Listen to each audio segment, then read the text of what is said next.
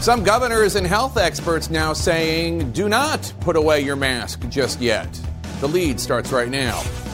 The CDC says more information is coming about masks, but frankly, confusion has already set in with states, cities, even businesses all doing their own thing, and too many American adults still unwilling to get vaccinated. Then, no end in sight for the violent clashes in the Middle East as Israel pounds Gaza with airstrikes, Hamas fires back with rockets, and the U.S. does not call for an immediate ceasefire. Plus, new details about a mysterious phenomenon plaguing U.S. officials near the White House, including one victim on the president's national security team.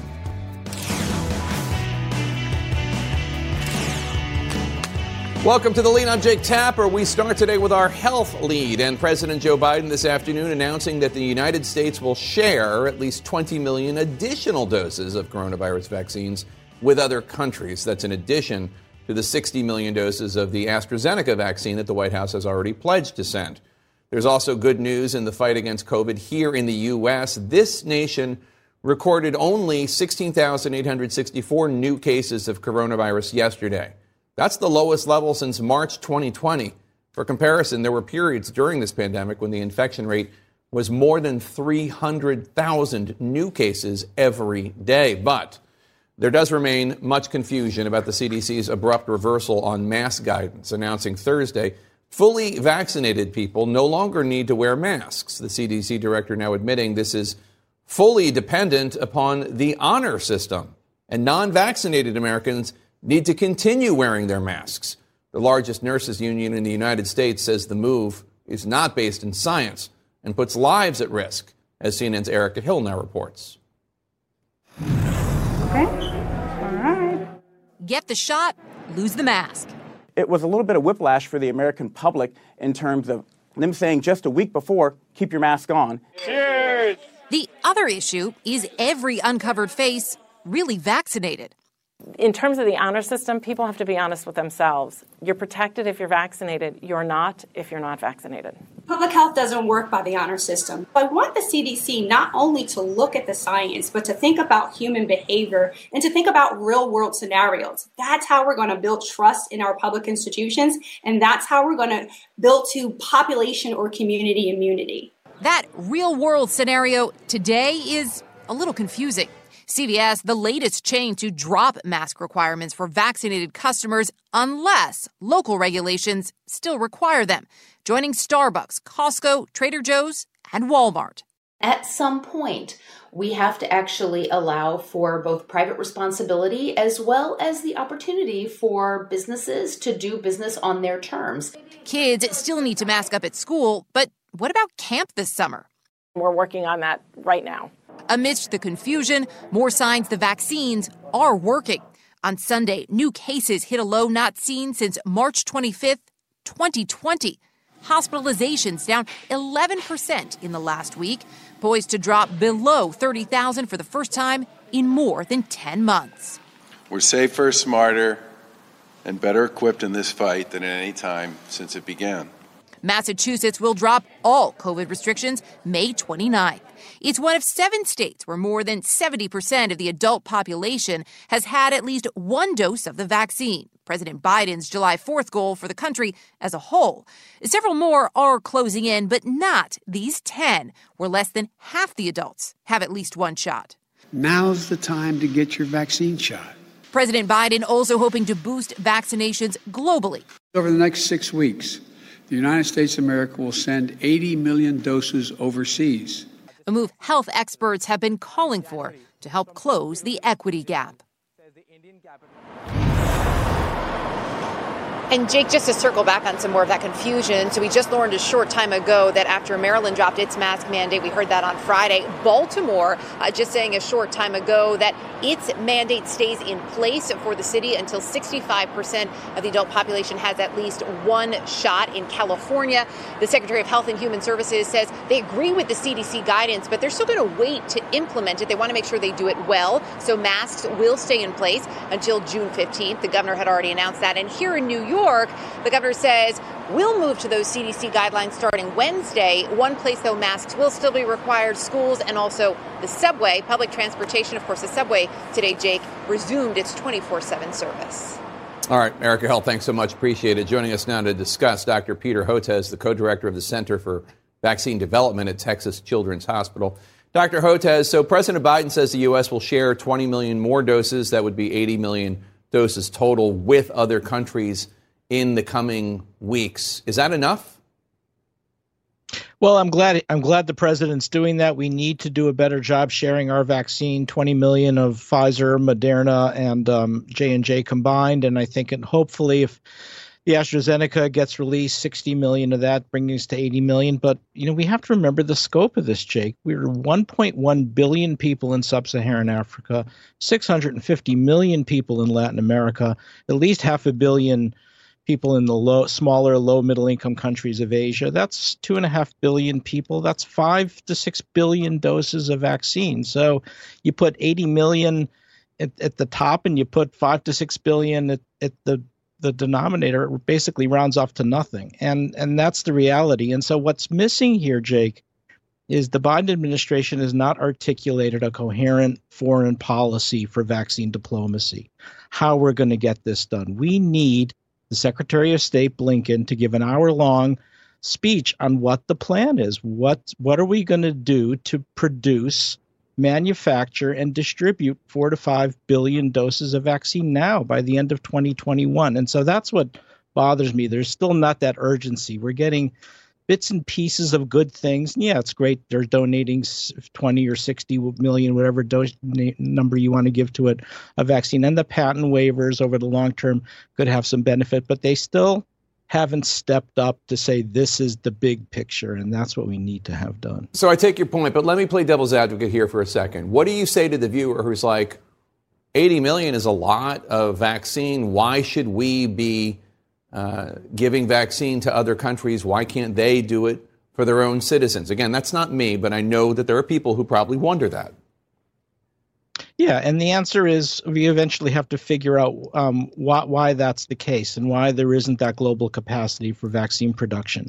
But right now, the world is on fire, and the 80 million is is is simply uh, inadequate. And the U.S. has always exercised leadership in global health. That's always been our our position, not going alone, but of course working with the World Health Organization and UNICEF and the Gavi Alliance, which we do, and we're big contributors of that. But we need the. If the U.S. government doesn't step up, it just doesn't seem to happen, and then you get the opposite, which is you have the Russian government, you know, pushing Sputnik V on vac- on co- uh, countries with no pharmacovigilance mechanisms, or what the Chinese, some of the vaccines giving very low efficacy. And it's it's both the right thing to do for humanitarian purposes but it's also in our enlightened self-interest because you know we can't do business with africa or latin america. So all the big international companies it means our economy is going to start to accelerate in the summer and then it's going to plateau and then it's going to get stuck because you can't run uh, are the United States with doing business only with Israel, the UK, Western Europe, and the Nordic countries, yeah. and, and maybe Canada. That's not enough. Not to mention the new variants that might arise if uh, much of the world is left on its own. I want to get your reaction to what former Surgeon General Dr. Jerome Adams said today about why he thinks the CDC made a mistake with how they announced this new guidance.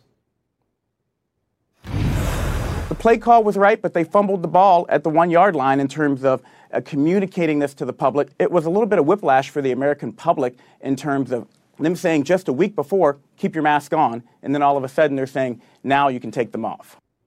What do you think, Dr. Hotez? Well, what what I think, you know, the the problem is is that we're unfortunately dividing into two COVID nations. You know, where if you go and look at the New England states, um, New York, New Jersey, California, New Mexico, where we're getting to that 70% of adults and, and pretty quickly. And I think those the current recommendations will, will work really well.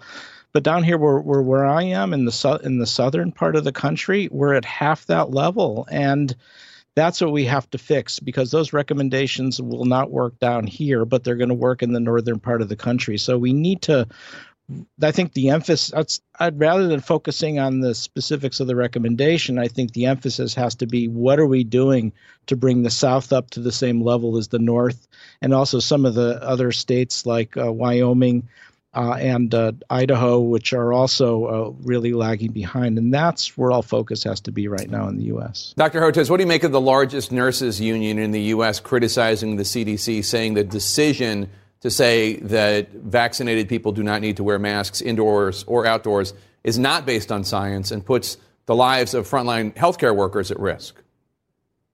Well, it, it is based on science, but it's also it it but it's in the context of levels of transmission and, and we've had this discussion for the last 15 months that the things you can do when you're slowing or halting transmission are so much different from when there's still a raging amount of transmission and even though there were 16,000 new cases uh, yes, yesterday. Um, remember, the seven day average is still pretty high. It's like 38, 39,000 uh, uh, cases a day. So there's still a high level of transmission. I would have preferred that that those. I think the guidelines were okay. I, I just I wish they would have come later on uh, after we've uh, brought the rest of the country up to vaccinate. All right, Dr. Peter Hotez, thank you so much. Appreciate your time today. Airstrikes, rocket blasts, the violence building in the Middle East as the Biden administration has not publicly called for a ceasefire. President Biden just got off the phone with Israeli Prime Minister Benjamin Netanyahu. We'll tell you more about that coming up. Then, People were promised gas by this week, but in a lot of states, the tanks remain half empty. When will those shortages end? Stay with us.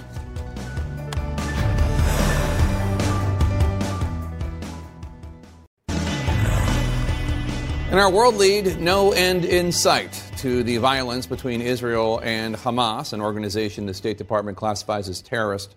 Early this morning, Israeli warplanes hammered Gaza with heavy airstrikes, claiming one commander of a different terrorist organization, Islamic Jihad, was killed. Hamas responded with more rocket fire, hitting a residential building in Ashdod. The Israeli government says 10 Israelis have been killed in this latest flare up, while the Palestinian Health Ministry of Gaza says more than 200 Palestinians have been killed. All of this happening just one day after Gaza saw its deadliest day, with 52 killed just Sunday by Israeli airstrikes. CNN's Ben Wedeman now reports. Rescuers pull six year old Susie from the rubble of her home in Gaza City. She was trapped there for seven hours. Susie's mother, two sisters, and two brothers were killed in an Israeli airstrike early Sunday. The last I saw of my wife, says her father Riyad, she had thrown herself on the floor and concrete fell on her head. The high tech meat grinder that is 21st century warfare is gradually turning parts of this crowded strip of land on the Mediterranean into a lunar landscape of jagged concrete and twisted metal.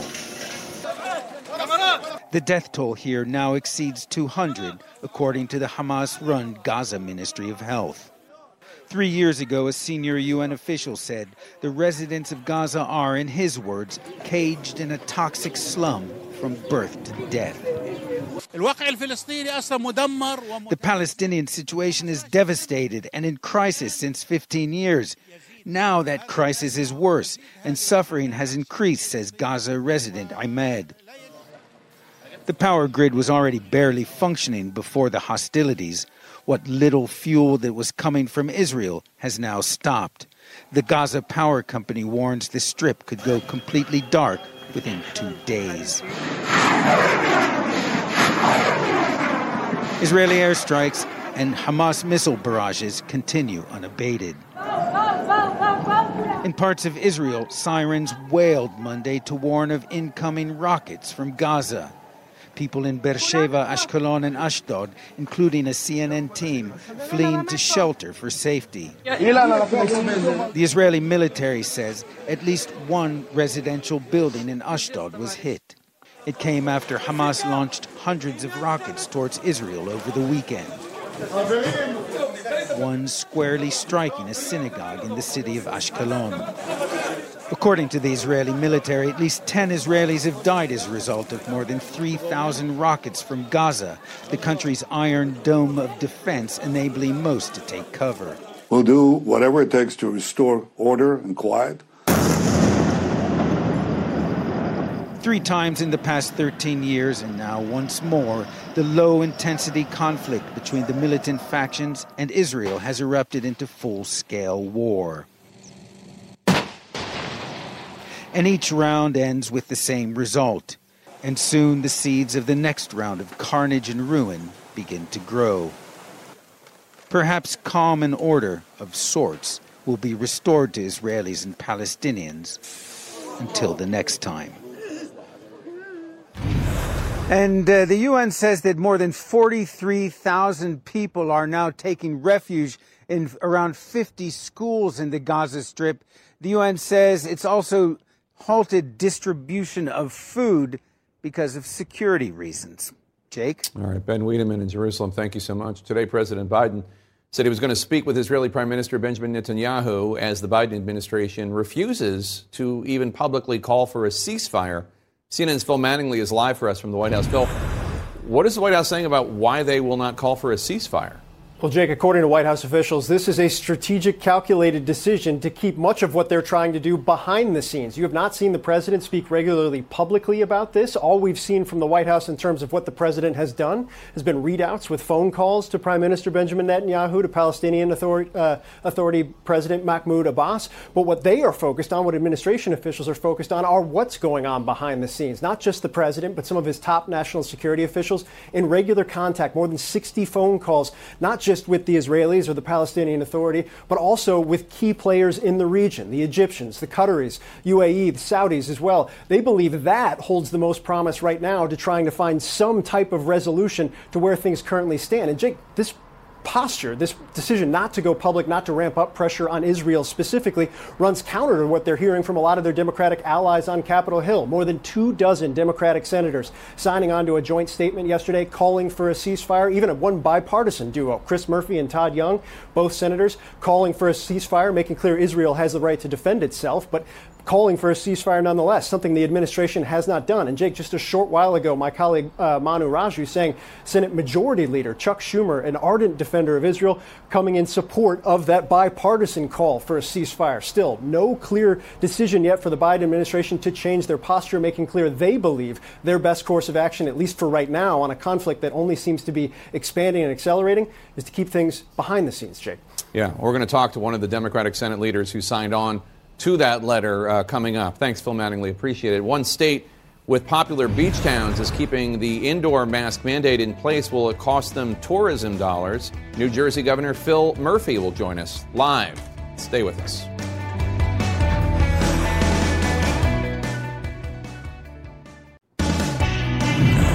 In our national lead, major reopening news out of New Jersey today. Democratic Governor Phil Murphy announcing that by fall, all classes in the Garden State will be 100% in person, virtual learning no longer an option. And while a promising sign towards life returning to normal, New Jersey is going against the monumental new guidance on mask wearing from the CDC, and the governor has decided to keep mask mandates in place indoors for the time being. Democratic Governor Phil Murphy of New Jersey joins us now live. Uh, Governor, I'm sure a lot of parents are happy to hear their kids are going to be headed back to the classroom this fall. Why did you decide to go against the CDC guidance and, and keep the indoor mask mandates in place for fully vaccinated people? Good to be with you, Jake. I wouldn't say necessarily against it. We're just not ready yet. Um, we've been clobbered not once, but twice. We've lost over 26,000 people. We know the virus is more lethal indoors and and you're asking somebody who's at, at the hardware store working there or in a retail or a grocery store to make the judgment on who's vaccinated who's not. Uh, we're, we're not there yet. We're close. I think we're you know within a matter of weeks of getting to a better place. Our density usually helps us not in a pandemic. We want to make sure we get this right. How would you feel if a business said uh, if you show proof that you've been vaccinated, you can come into our store or our establishment uh, without a mask. Uh, but if you don't, then then you you won't. I mean, there is an, uh, the idea of an incentive to encourage people to get vaccinated, right? Yeah, I mean, I'd feel better about that for sure. Uh, but again, I don't think this is this is not remotely forever and always. This is a matter of a couple of more weeks on the clock. Listen, I think we were the first state in America to put in place uh, an indoor masking requirement. We know it's been hugely helpful. If we can save only one more life by waiting a couple of weeks longer, uh, I'll sign up for that. So you say not forever and always, uh, even though you're keeping the mask mandate in place for not for, for now. Well, what's the benchmark going to be to, to lift uh, the mask restrictions? So it's going to be a series of health data points that are all right now, thank God, at long last, going in the right direction. Combination, we look at spot positivity, rate of transmission, hospitalizations, ICU beds, the whole range of things that we look at. Again, all going well at the moment. Uh, we just want to keep, we've got this thing on the run. This is my simple premise. We've got the virus on the run at long last. Twice before, we thought we had this thing on the run and it came back and clobbered us again. I don't want to, I don't want to see that again. We're the only state in America, I think, who is not lurched in one respect. In other words, opened up something and then had to pull back. Uh, I don't want to start now, Jake. The majority, the majority uh, of residents of New Jersey remain unvaccinated. Uh, what are you doing to change that? Yeah, we started. That is a fact. That's another factor here. Uh, I'm glad you raised it. And depending on the community you're in, that number has a long way to go. We unveiled a couple of weeks ago Operation Jersey Summer, a whole range of programs, everything from Grateful for the Shot, which has got a, a real faith based uh, element to it, mobile vans, door knocking, aggressive campaign. We have a shot and a beer uh, with our breweries. We've got some of the best craft breweries in America. Uh, we're going to unveil a couple of more programs later this week. Uh, we're we're doing everything we can. We went from this period when when people came to the vaccine. Now we've got to bring the vaccine to the people, and we're going to stay at it until we get there. So I say this as a, a Philly boy. A big part of your state's income comes from tourism in the summer to your beaches. Are you worried keeping your mask mandate in place? People from Philly and from other places might instead go to New York or Delaware or Maryland, where after they go to the beach, they can keep their masks off and go into bars and clubs without having to wear masks. So, Jake, putting aside the fact that you know this, there's no substitute for the Jersey Shore. There's not a plan B here. Uh, uh, listen, I, this is going to be, I, I, as I as I mentioned, within a, a, a, number of weeks until we get to the place we want to get to. My my reaction is we're going to be, I hope, the safest state in America uh, on any beach this summer as a result of the steps uh, we've we've taken. But again, we will get there. I believe sooner than later, and I think we're going to have a great summer on the Jersey Shore. I hope so. New Jersey Governor Phil Murphy, thanks so much. Appreciate your time. Thanks for having me, Jake. Why the new bipartisan commission investigating the January 6th insurrection is leaving some lawmakers stuck between a rock and a hard place. Stay with us.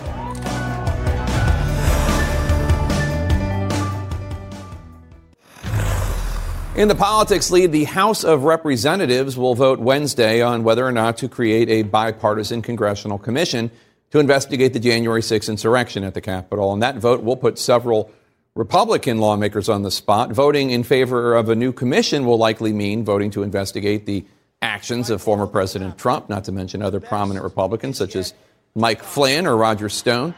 CNN's Ryan Nobles joins us now live from Capitol Hill. And Ryan, it's also very possible Minority Leader Kevin McCarthy will be subpoenaed if this commission comes to be.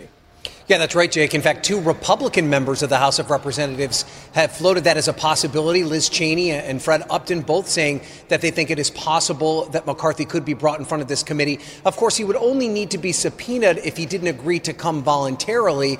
Uh, it's impossible to forecast whether or not this could happen, but it seems to be a likely scenario. Now, this would be an independent commission, so we don't exactly know who would be on this body until after uh, those members are appointed. But of course, McCarthy McCarthy was an important player in the events on January 6, including making a phone call to President Trump uh, during a time uh, when the rioters had stormed the building, asking him specifically uh, to tell them to go away. So uh, his recollection uh, of what transpired on that day and his uh, perception of how it all went down could be an important part of this process. Of course, the other important thing to keep in mind, Jake, is that McCarthy would have a role in appointing at least half of the members of this commission, as it's going to be five Republicans and five Democrats. Democrats. Uh, and at this point, McCarthy hasn't even said whether or not he is in favor of the commission. Jake? Yeah, he supposedly told President Trump, uh, Trump supposedly told him uh, that the insurrectionists care more about the election than he does. Um, Republican leaders uh, saying that they're not telling their, motor, their members how to vote one way or the other. Is that right?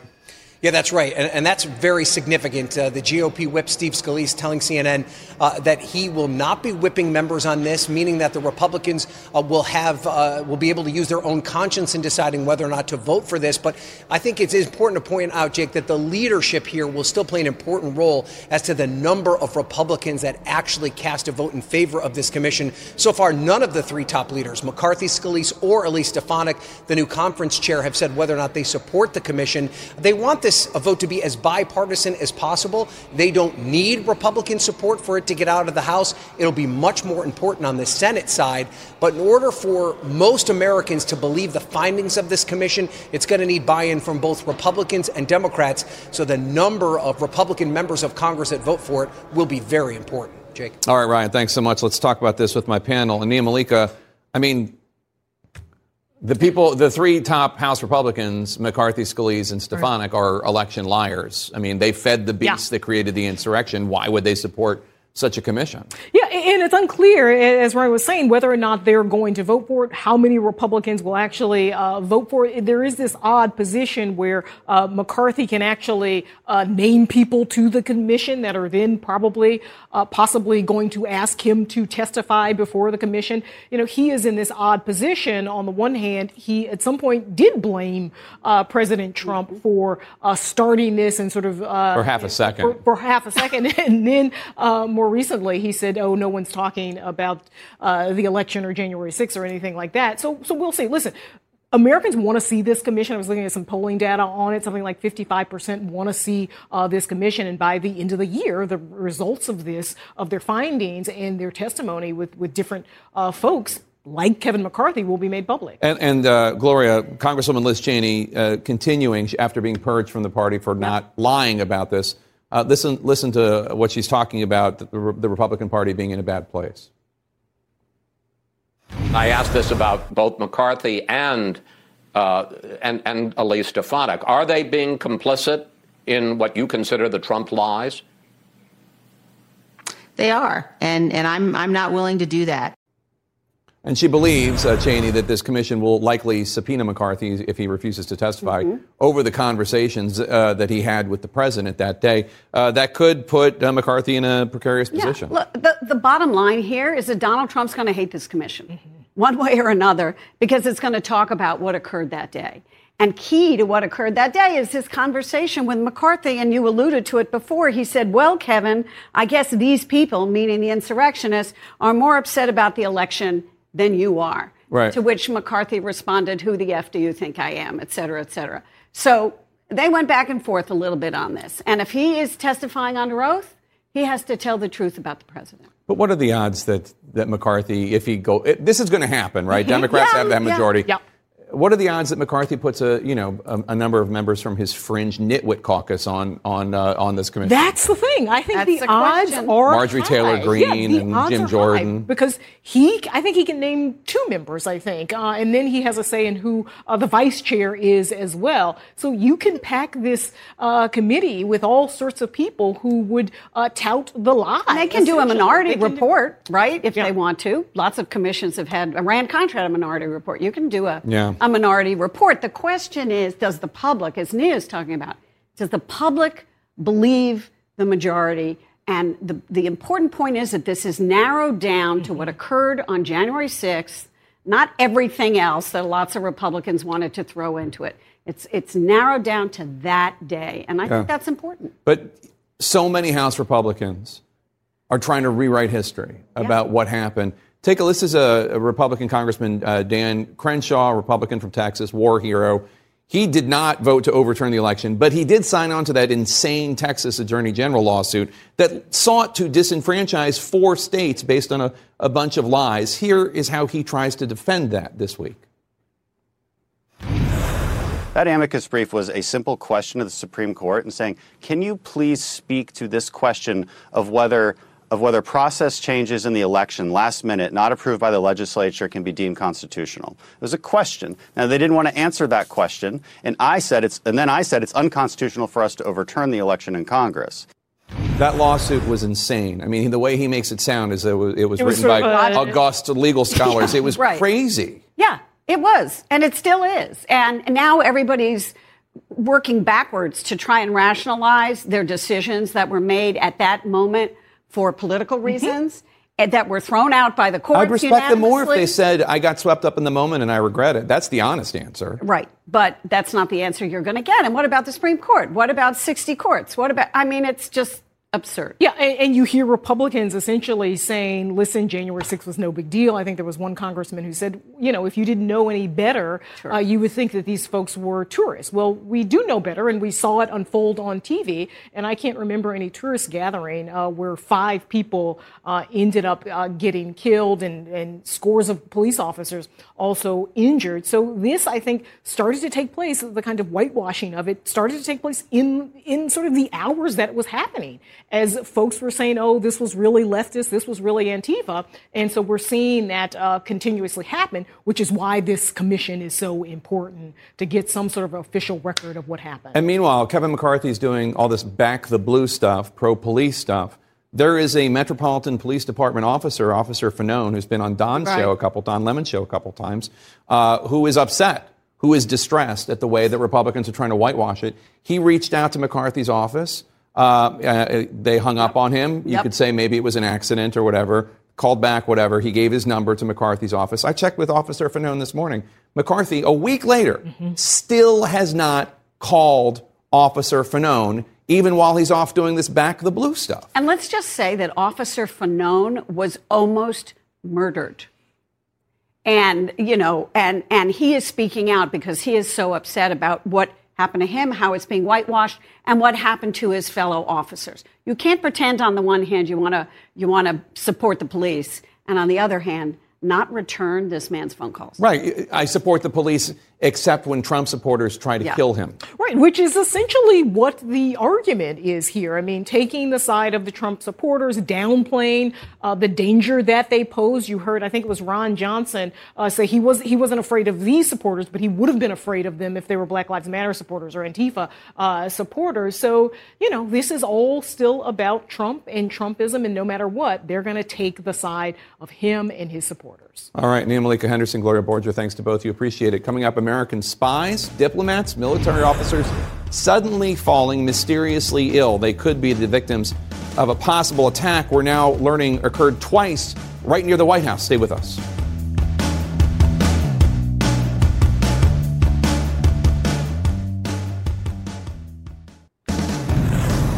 In our national lead, a sudden mysterious illness in the president's backyard.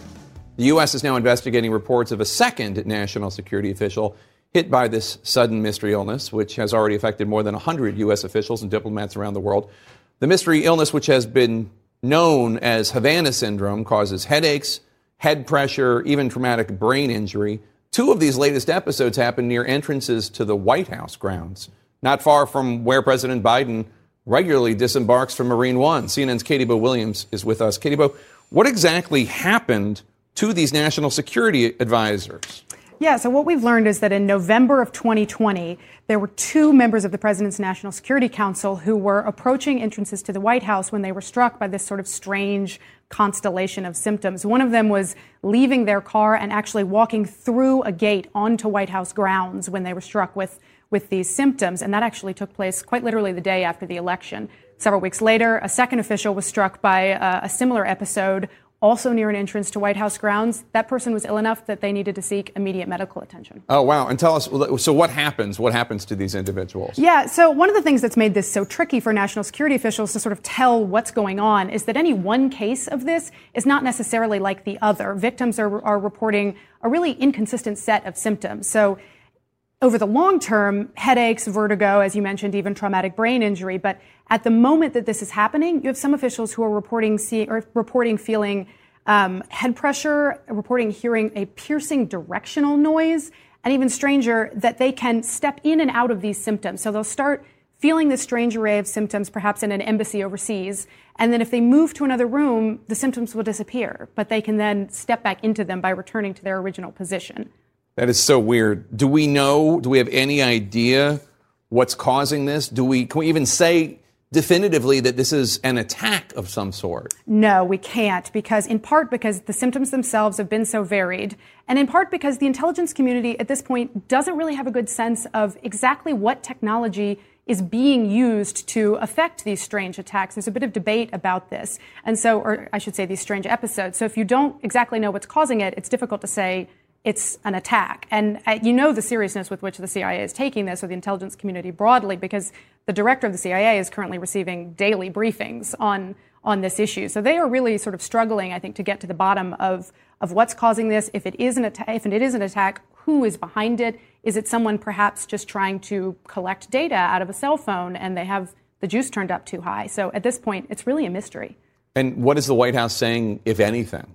I, they're saying that they are treating these issues very seriously and that they're very concerned about the health and care of their personnel. Um, one of the big controversies, this has been going on really for five years now, and one of the big controversies dating back to the Trump administration was that the CIA, um, according to some victims, wasn't providing them with the care that they needed, and, and even in some cases appeared to be questioning whether or not the symptoms that victims were reporting were real or whether they were some kind of psychosomatic episode.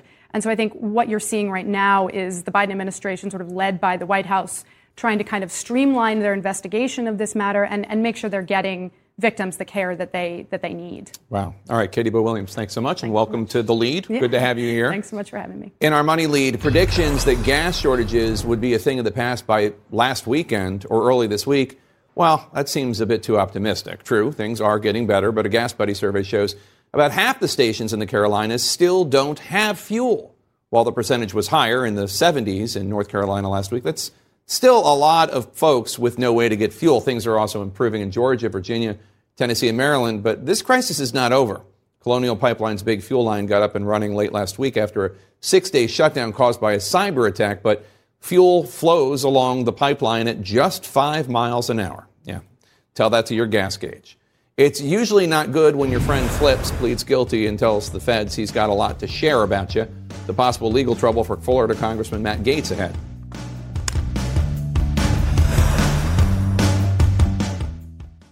When you work, you work next level. And when you play, you play next level. And when it's time to sleep, Sleep Number smart beds are designed to embrace your uniqueness, providing you with high-quality sleep every night. Sleep next level. JD Power ranks Sleep Number number 1 in customer satisfaction with mattresses purchased in-store. And now, the Queen Sleep Number C4 smart bed is only $1,599. Save $300 for a limited time, only at Sleep Number stores or sleepnumber.com. Prices higher in Alaska and Hawaii.